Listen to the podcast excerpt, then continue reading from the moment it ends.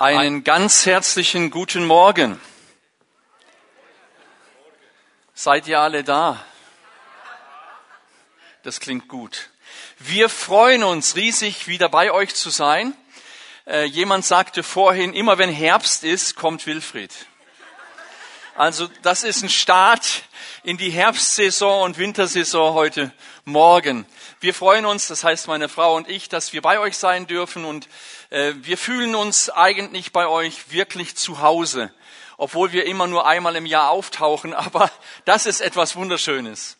Bevor ich ins Wort Gottes hineingehe, was mir wichtig ist heute Morgen, möchte ich etwas über unseren Büchertisch sagen. Ich habe ein paar Bücher dabei. Äh, einmal dieses Büchlein Worte haben Kraft. Wer glaubt, dass das Wort Gottes Kraft hat? Dann ist das Büchlein etwas für dich. Mit dem kannst du beten, mit dem kannst du dich ermutigen, mit dem kannst du dich stärken. Eine ganz tolle Möglichkeit. Dann, das ist der Bestseller, den ich hier schon so oft vorgestellt habe, aber ich habe festgestellt, der wird immer noch gebraucht. Wenn aus Gedanken Mächte werden. Unsere Gedankenwelt. Das ist schon eine Sache, oder? Wer stöhnt manchmal? Schon der eine oder andere. Ich möchte euch ermutigen, auch danach zu greifen. Auch das ist ein starkes Buch, uns zu helfen, mit unserer Gedankenwelt umzugehen. Und dann das neueste Buch, das ich als letztes geschrieben habe. Glaube öffnet einen Raum für Wunder. Wenn wir etwas brauchen in unserem Leben, davon bin ich überzeugt, dann sind es die Wunder Gottes. Stimmt's? Vielleicht sagst du, ich brauche nicht nur eins, ich brauche mehrere Wunder. Es ist ein Buch für dich. Glaube öffnet einen Raum für Wunder, einen Raum für das Wirken von Gott. Und dabei wird es auch heute Morgen in dieser Botschaft ganz stark gehen. Die Überschrift dieser Predigt heute Morgen lautet, Deine Geschichte kann die Welt verändern. Vielleicht denkst du, wow, das ist eine ziemlich hochgegriffene Überschrift. Meine Geschichte kann die Welt verändern. Ich kann es auch kleiner machen. Deine Geschichte kann das Leben eines Menschen verändern. Vielleicht sind wir da ein bisschen näher dran, aber ich lass mal die große Geschichte. Deine Geschichte kann die Welt verändern. Ich möchte mit einer Beziehungsgeschichte aus dem Neuen Testament in diese Predigt einsteigen. Und zwar eine Beziehungsgeschichte der ganz speziellen Art. Es ist die Beziehungsgeschichte von Petrus und Jesus. Wenn du dir diese Beziehungsgeschichte dieses Jüngers mit Jesus mal genauer anschaust, dann wirst du sehen, was für eine Dramatik in dieser Lebensgeschichte, in dieser Beziehung, in diesem Glaubenskampf drinnen steckt. Ich starte mal mit einigen Auszügen. Die Jünger im Sturm auf dem See und Jesus kommt auf dem Wasser auf sie zu. Aber Jesus sprach sie sofort an. Habt keine Angst. Ich bin es doch. Fürchtet euch nicht. Da rief Petrus, Herr, wenn du es wirklich bist, dann befiehl mir auf dem Wasser zu dir zu kommen. Komm her, antwortete Jesus. Petrus geht auf dem Wasser. Er marschiert los. Ich weiß nicht, wie er sich gefühlt hat, als er auf dem Wasser gegangen ist. Vielleicht hat er seinen Mantel ein bisschen ausgebreitet und hat den Wind aufgefangen und hat ein bisschen gesurft. Ich habe keine Ahnung. Aber das war schon speziell. Er ging auf dem Wasser, aber er ging auch unter. Und als er unterging, klang das schon speziell. Jesus sagt zu ihm, vertraust du mir denn gar nicht, Petrus? Merkst du diese Geschichte einer Beziehung, diese Geschichte einer Spannung? Da ist ein Jünger, da ist Petrus, der den Mut hat, auf das Wort komm von Jesus aufs Wasser zu gehen. Und dann geht er unter und kriegt da Wotschen. Versteht ihr, was ich meine? Vertraust du mir denn gar nicht oder so wenig, Petrus? Petrus war Fischer und hatte nichts gefangen. Und dann kommt Jesus. Jesus sagt zu Simon, fahrt jetzt weiter hinaus auf den See und werft eure Netze aus. Und dann kommt Petrus, Herr, in diesem kleinen Wort Herr war alles drin. So, Jesus, ich bin Fischer, du nicht. Ich weiß, wo man sie fängt und wann man sie fängt. Und jetzt garantiert nicht mehr. Whatever. Da rief Petrus, oder gehen wir zurück zu dieser Stelle. Wir haben die ganze Nacht hart gearbeitet und nichts gefangen. Aber, aber, weil du es sagst, will ich es tun. Sie warfen ihre Netze aus und fingen so viele Fische, dass die Netze zu reißen begannen. Was für eine Dramatik für diesen Berufsfischer für diesen Könner, für diesen Petrus. Als Simon Petrus das sah, warf er sich vor Jesus nieder und rief, Herr, geh weg von mir, ich bin ein sündiger Mensch. Die Story geht weiter. Jesus fragt seine Jünger, was meint ihr, wer ich bin? Da meldet sich Petrus und sagt schlicht und einfach und ergreifend, du bist der Christus, der von Gott gesandte Retter. Was für eine Erkenntnis, die Gott ihm gegeben hat. Was für eine Stärke in dieser Beziehung, in diesem glaubenden Wachsen miteinander. Dramatisch schön. Jesus fragt seine Jünger, was meint ihr, wer ich bin? Und die Antwort von Petrus kommt, gestochen scharf. Wie schön. Jesus wird verwandelt auf dem Berg vor den Augen von Petrus, Jakobus und Johannes. Mose und Elia erscheinen und Petrus ist total begeistert. Die Emotionen gehen durch. Und Petrus rief, Herr, wie gut, dass wir hier sind.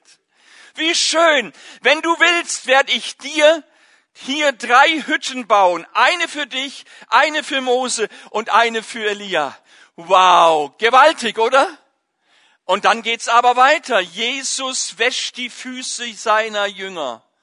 Als er zu Petrus kommt, sagt Petrus, mm -mm, bei mir nicht, meine Füße nicht.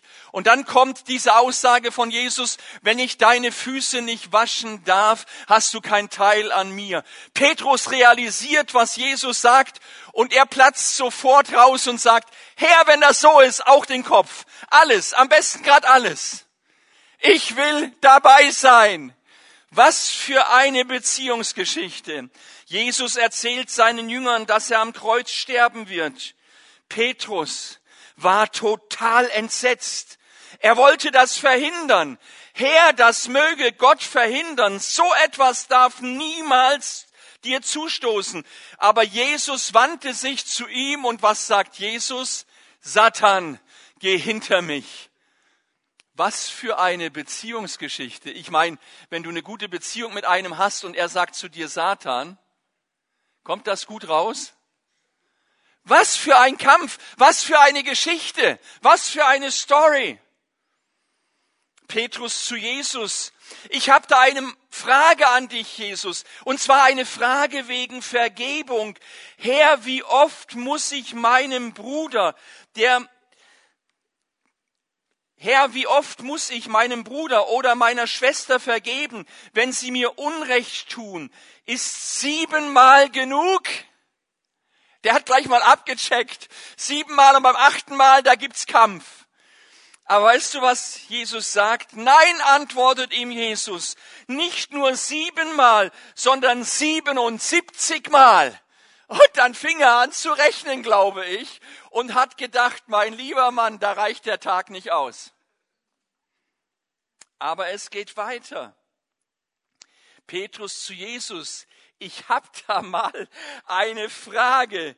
Du weißt ja, wir haben alles verlassen. Mit solchen Sätzen starten Verhandlungen, weißt du?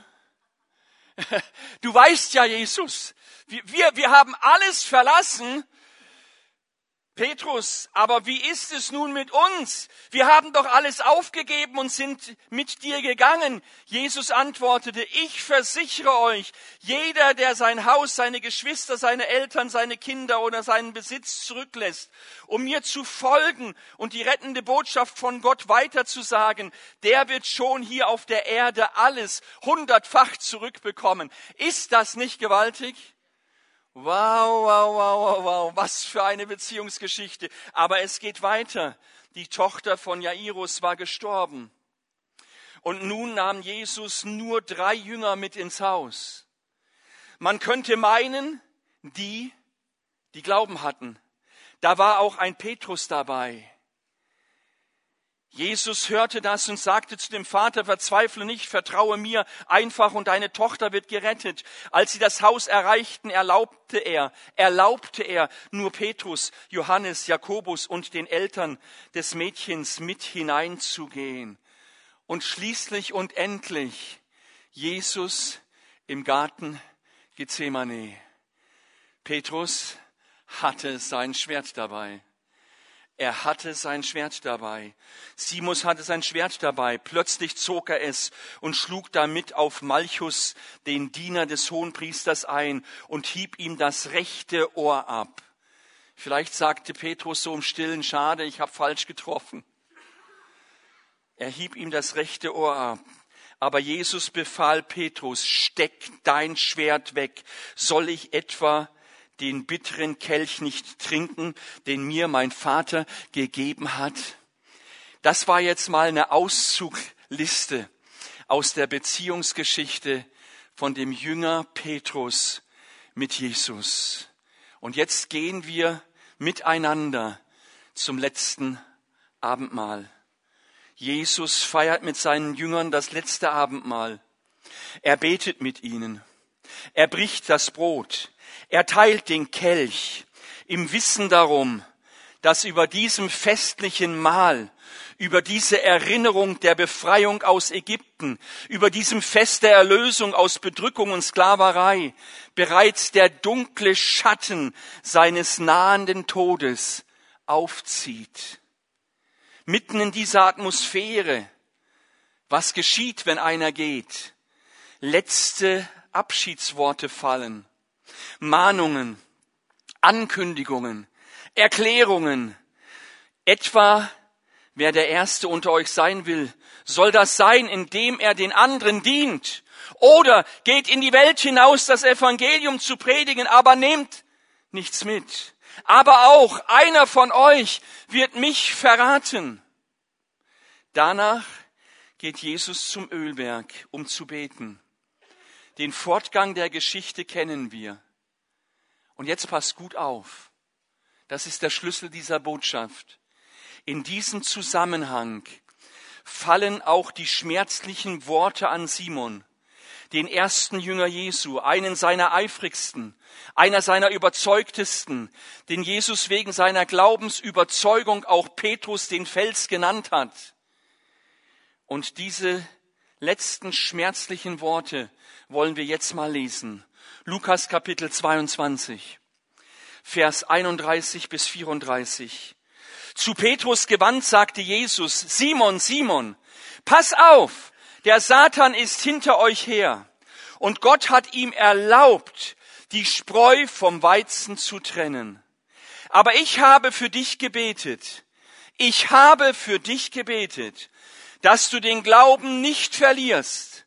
Wenn du dann zu mir zurückgekehrt bist, so stärke den Glauben deiner Brüder. Herr, fuhr Petrus auf, ich bin bereit, mit dir ins Gefängnis und sogar in den Tod zu gehen. Doch Jesus erwiderte, Petrus, ich sage dir, heute Nacht noch, ehe der Hahn kräht, wirst du dreimal geleugnet haben, mich zu kennen. Das sind aufrüttelnde Worte, stimmt das? Für mich sind das erschütternde Worte. Wenn ich mir diese Beziehungsgeschichte von Petrus mit Jesus anschaue, wie wir es heute Morgen gemacht haben, und ich muss diese Ankündigung hören, dann bin ich erschüttert. Sie sind aufrüttelnd, weil sie uns in die Schwachheit, in die Vertrauens- und Glaubenskrise eines Menschen führen eines Menschen namen Petrus. Nüchtern, aber schonungslos kündigt Jesus diese Krise an. Simon, Simon, der Satan wird euch sichten. Er wird euch prüfen und an den Rand eurer Kräfte bringen. Auch dich, Petrus, wird er nicht verschonen. Was für Worte! Jetzt fühlst du dich noch stark und voller Glaubensmut. Aber was du in den nächsten Stunden erleben wirst, wird dich an den Rand deiner Kräfte bringen. So sehr du mich auch liebst, so stark du dich jetzt auch fühlst, du wirst sehr schwach sein. Petrus der Fels, die Schlüsselfigur unter den Aposteln. Er kann sich nicht vorstellen, in eine so tiefe Glaubens- und Lebenskrise hineinzugeraten. Und doch wird es genau so zutragen, wie Jesus ihm angekündigt hat. Warum? Jesus kennt die Seinen. er kennt auch dich. Er kennt uns. Jesus kennt die Welt. Er kennt die Macht des Bösen, die Macht des Satans, wie es hier heißt, wohl besser als wir. Jesus kennt die Not der Anfechtung. Er kennt die Angst der Verzweiflung. Er durchlebte sie wenige Stunden nach dieser Ankündigung selbst.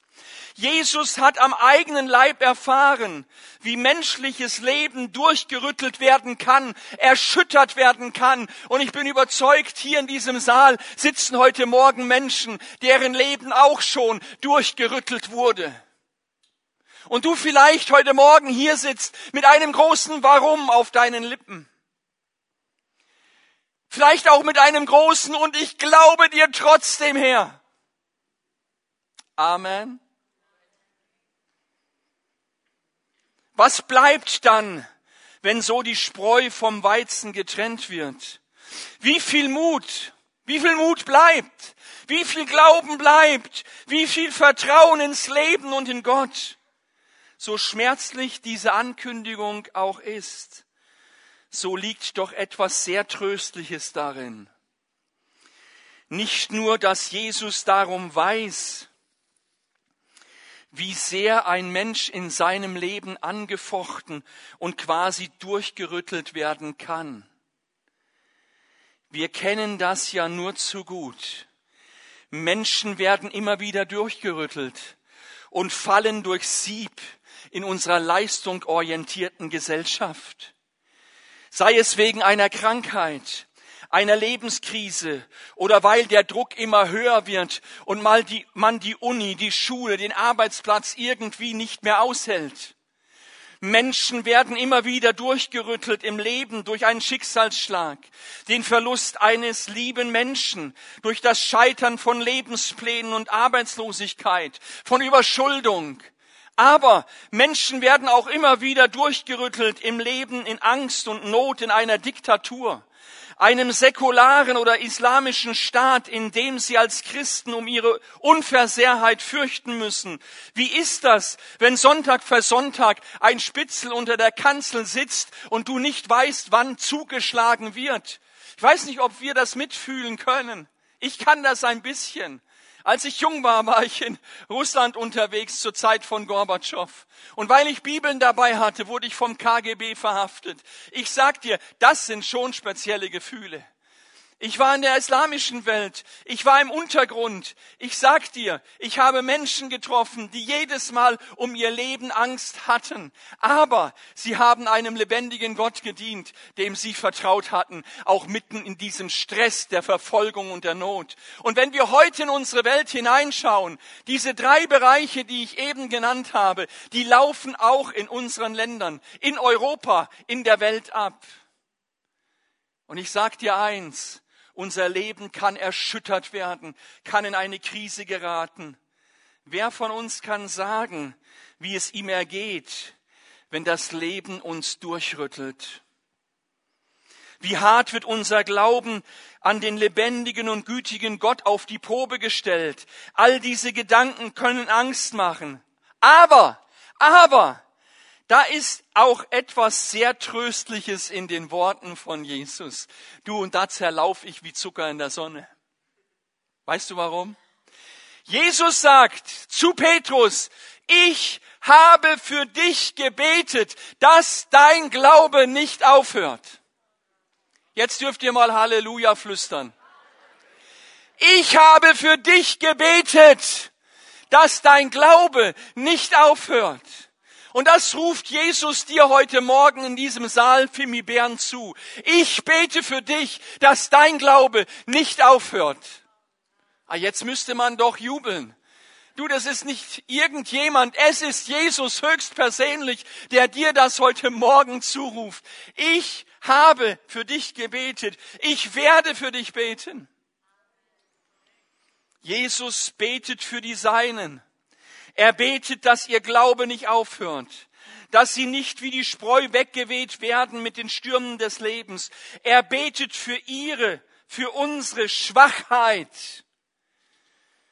Auch Petrus oder beziehungsweise Paulus sagt deshalb, ich rühme mich nicht meiner Stärke, sondern ich rühme mich meiner Schwäche. Denn wenn ich schwach bin, bin ich stark, denn Gottes Kraft ist in den Schwachen mächtig. Komm, wir sagen das mal zusammen. Denn Gottes Kraft ist in den Schwachen mächtig. Jetzt noch mit Glauben. Denn Gottes Kraft ist in den Schwachen mächtig. Halleluja. Ist das nicht gewaltig? Also für mich ist das unheimlich gewaltig. Das Eingeständnis menschlicher Schwäche, es hat etwas Befreiendes, etwas Erlösendes, etwas Tröstendes. Einerseits, weil Jesus darum weiß und andererseits, weil Jesus für uns eintritt im Gebet. Wir alle leben von der Gnade Gottes. In den Zeiten, in denen wir uns vom Leben und seinen Herausforderungen durchgerüttelt fühlen, von Krankheit, Überforderung, Angst und Schwachheit, da brauchen wir die Gnade Gottes in unserem Leben. Und dann sagt Jesus in Lukas 22, 32, wenn du dann, wenn du dann zu mir zurückgekehrt bist, so stärke den Glauben deiner Brüder. Was für eine Hammeraussage. Noch einmal. Petrus, wenn du dann zu mir zurückgekehrt bist, wenn du all das durchlebt hast, durchstanden hast, diese Krise durchlaufen bist, wenn du zurückgekehrt bist, so stärke den Glauben deiner Brüder. Was sagt Jesus hier? Petrus, wenn du das alles durchgestanden hast, dann stärke, ermutige deine Brüder. Und das ist die Überschrift dieser Predigt. Deine Geschichte kann das Leben eines Menschen verändern. Deine Geschichte kann die Welt verändern. Schau, es ist nun einmal so. Erst wenn du selbst etwas durchgemacht hast, kannst du andere, die dasselbe gerade durchmachen, verstehen.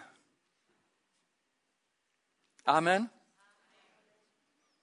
Deshalb ist dein Zeugnis so wichtig, so unglaublich wichtig. Dein Zeugnis ist eine Ermutigung für dein Gegenüber. Dein Zeugnis hilft anderen, standhaft zu sein. Deswegen fordere ich dich mit dieser Botschaft heraus. Deine Geschichte kann die Welt verändern.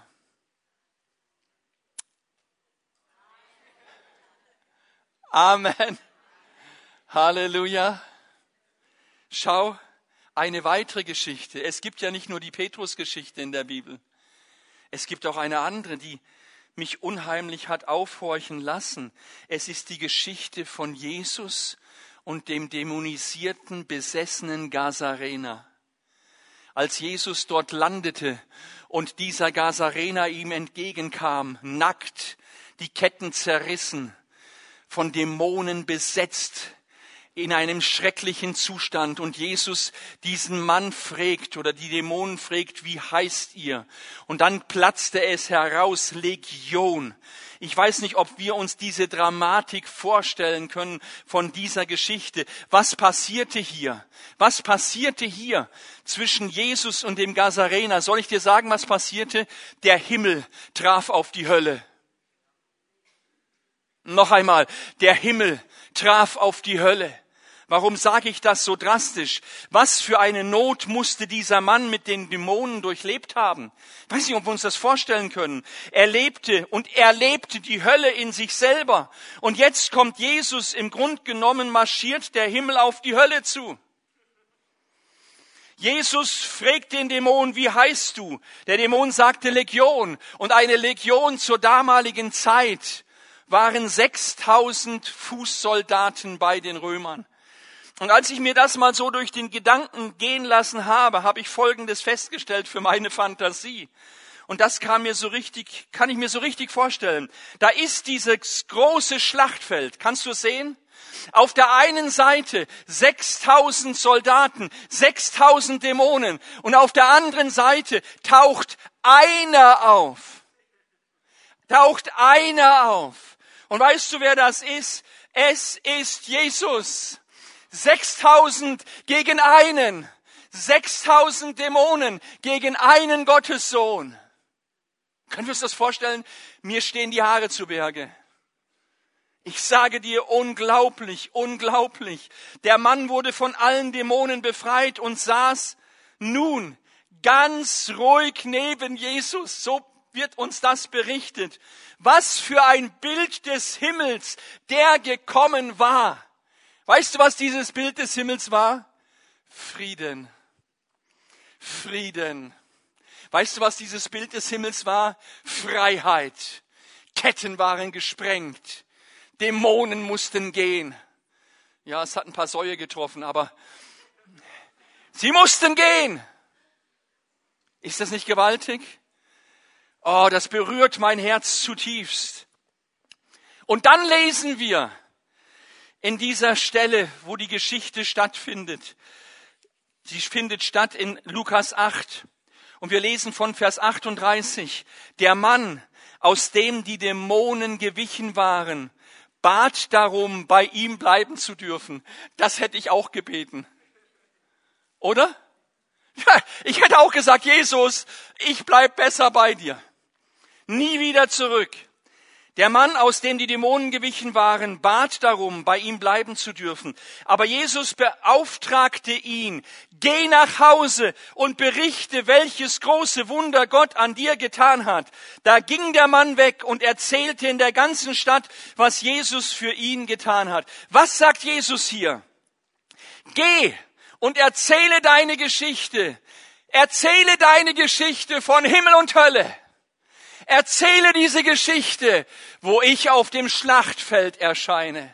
Erzähl diese Geschichte, wie 6000 Dämonen gehen mussten. Erzähl diese Geschichte von Freiheit und von Frieden, von Erlösung und Vergebung. Erzähl diese Geschichte. Deine Geschichte kann die Welt verändern. Hallo. Amen. Amen. Oh, das ist so gewaltig. Es ist so gewaltig. Und ich kann weitergehen. Stärke deine Brüder. Stärke deine Brüder, das war die Botschaft. Deine Geschichte, die du durchgemacht hast, erzähl sie. Stärke deine Brüder. Da gab es einen kleinen Hirtenjungen. Sein Name war nicht Bräunling, weil er schön gebräunt war, sondern David. Und David kommt in eine Situation hinein, die war schon speziell.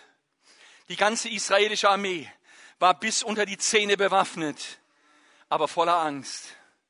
Sie hatten Angst vor einem Mann, vor einem Mann namens Goliath. Und dann kommt David dorthin, dieser kleine Hirtenjunge, mit einer Schleuder in der Hand. Hm, mit der Schleuder in der Hand.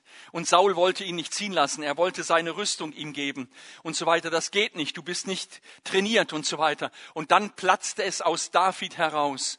Da gab es mal einen Bären mein Gott hat mir geholfen, ihn zu besiegen. Da gab es mal einen Löwen. Mein Gott hat mir geholfen, ihn zu besiegen. Was macht David hier? Er erzählt sich selber. Er erzählt sich selber seine eigene Geschichte des Eingreifens Gottes. Was macht er? Er motiviert sich. Er baut sich auf. Sein eigenes Zeugnis stärkt ihn. Sein eigenes Zeugnis gibt ihm Kraft, weil er spürt, dieser Gott von Bär und Löwe ist auch jetzt hier und Goliath wird fallen. Auch der Goliath in deinem Leben wird fallen. Amen.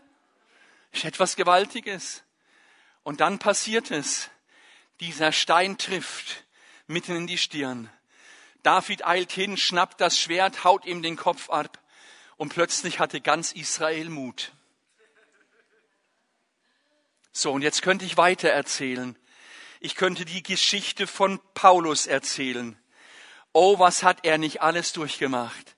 Aber er erzählte seine Geschichte weiter. Ich könnte die Geschichten von Hebräer 11 erzählen.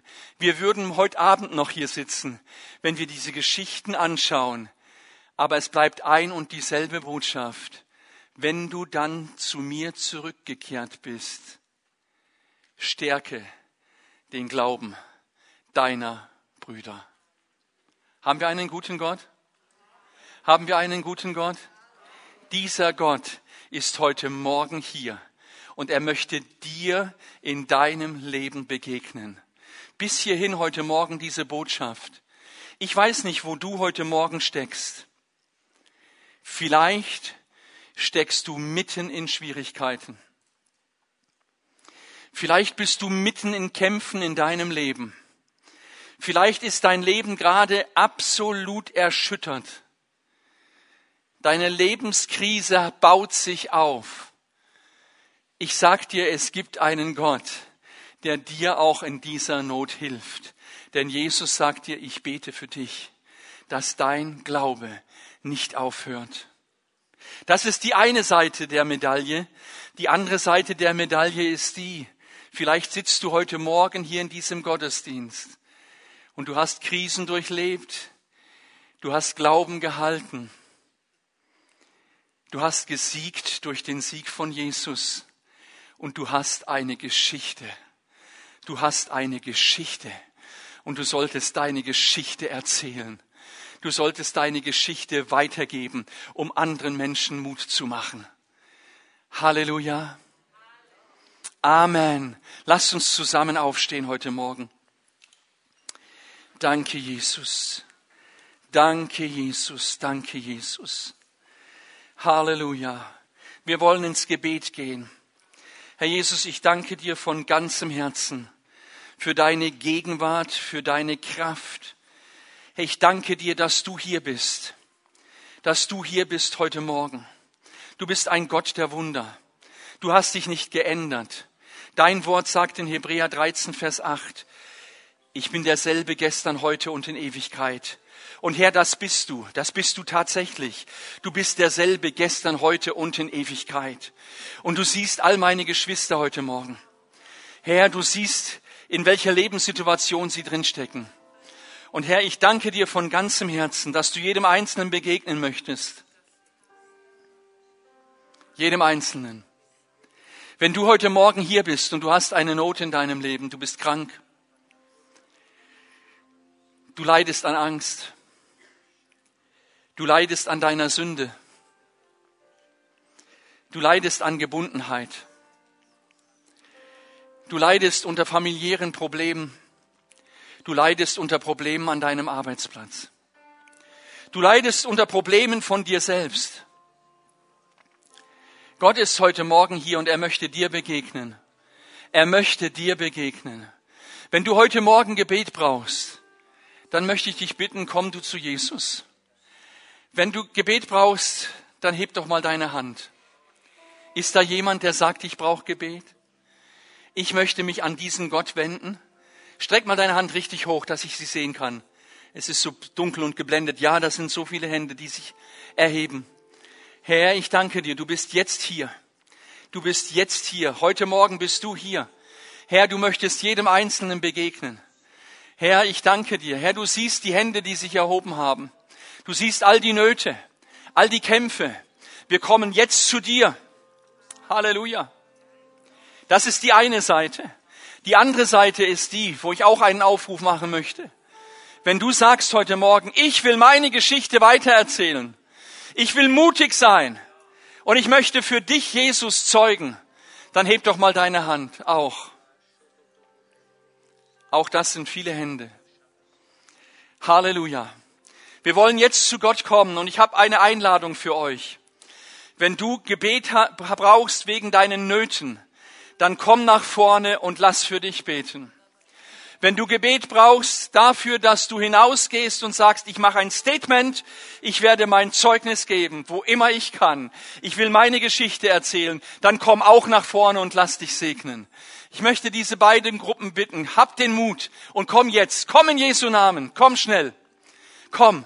Und ich möchte auch gleichzeitig bitten, dass die Verantwortlichen von den Kleingruppen mit nach vorne kommen, die fürs Gebet verantwortlich sind. Und ich möchte dich bitten, dass du dich einfach hinter jemanden stellst, der hier vorne steht und Gebet empfangen möchte. Wir sind jetzt in der Gegenwart Gottes. Kommt einfach ganz nach vorne, ganz nach vorne, dass wir den Platz nutzen können. Danke, Jesus. Danke, Jesus. Kommt in den Gängen nach vorne. Lauft weiter. Danke, Jesus. Danke, Vater. Herr, wir preisen dich. Wir beten dich an. Währenddem unser Lobpreisteam mit uns jetzt in Anbetung geht, möchte ich die Gebetshelfer bitten, zu jemandem zu gehen, der dort steht und Gebet empfangen möchte. Wir preisen den Herrn jetzt und wir beten füreinander und miteinander und erwarten, dass Gott Großes tut. Halleluja. Dankeschön. Danke, Jesus. Danke, Jesus. Danke, Jesus.